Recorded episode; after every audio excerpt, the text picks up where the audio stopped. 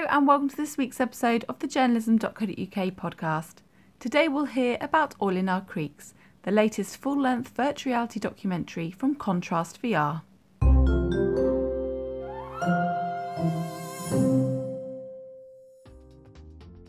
Al Jazeera Media Network's new immersive studio, Contrast VR, has now produced its second VR documentary in a series of films examining pressing global and social issues.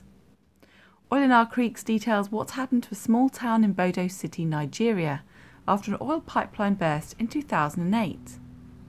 The documentary follows the story of Leslie Phillips, who was 16 years old when oil poured into the swamps for 77 days.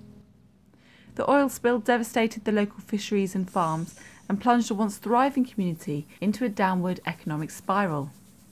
The film follows Phillips through Bodo City almost 10 years later as she shows viewers how the environmental disaster impacted her community and how the youth work to revive hope.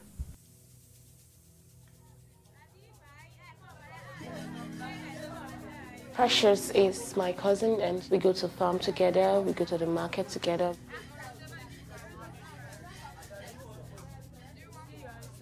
We discuss things together. She shares her life challenges with me. I try to encourage her, to give her more hope. The immersive film was directed and produced by Contrast VR editorial lead Zahra Rasul, who told journalism.co.uk how the story came about. I was actually pitched the story by a friend and writer, Uzay Wala. He sent me a short brief about the story. I was really interested, and he already knew a local organization called Sustainability International that has been working to find ways to clean up the community. The work that they were doing and the story itself seemed really compelling, fit within Contrast VR's editorial strategy and the kind of stories and news we want to cover. Also, just felt like a really great fit for 360 because, you know, it's a visual story. It's a story that we would love to take our audience into so that they can experience the devastation, see the community, meet people from the community from the start, I knew this was a good story. This this was a good fit for the medium. The project fused 180 degree present day landscape shots with 180 degrees of animation to create an immersive 360 degree experience.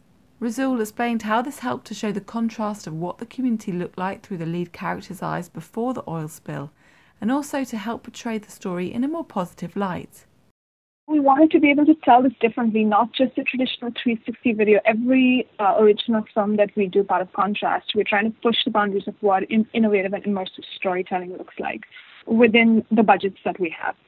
We go into the village, but we see not only what the impact of the oil spill has been, uh, we see what the village used to look like, what the community looked like before the oil spill. And so we've done that by splitting the 360 screen into 180, 180. So on one side, you're seeing the live action footage.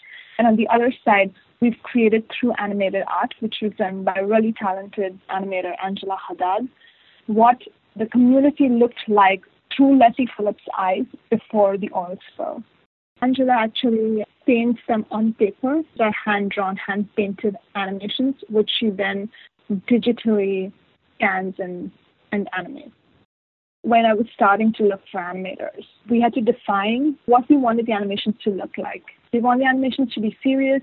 Do we want them to depict exactly what the situation was like in the village? And before 2008, did we want to go in a slightly artistic angle?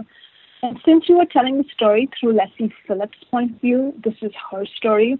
We wanted the animations to reflect some of her dreams, some of her views, some of her personality. And we decided that the animations should have a mix of both realism and some sort of dreamscape because these are her recollections. You know, when she's talking about what her village looked like, it is what her experiences of her village are and this is i mean the story is much about is as much about the devastation of the community but as much as it is about hope and belief in the future being able to rebuild the community. And i think that's what makes it special. It's not a story where you leave feeling sad and depressed uh, rather a story that you feel glad to have watched because you see this really strong character who takes you through her circumstances, but comes out of it with a new sense of new sense of hope. Rasul said that Oil in Our Creeks required the most post production work her team had done so far, with every single element individually animated. Some scenes even required rotoscoping, where masks had to be created around the characters and their movement tracked, adjusting the mask around them frame by frame, about 300 times throughout a scene. Each object uh, needs to be in front of the scene, and so the process is called rotoscoping, where you take the video and put it behind your animation. So if you've seen the trailer, you'll see Leslie and Pastor Christian walking in the water, and a lot of the video is behind them, but then their legs are inside the water. So that part where we put the scene behind the characters, that is really time consuming. Because you essentially have to take them out, put the animations, and then put them back into the video. Oil in Our Creeks hasn't yet been released as it's currently screening at various film festivals around the world, but will soon be available on platforms including Facebook, Vimeo, and YouTube.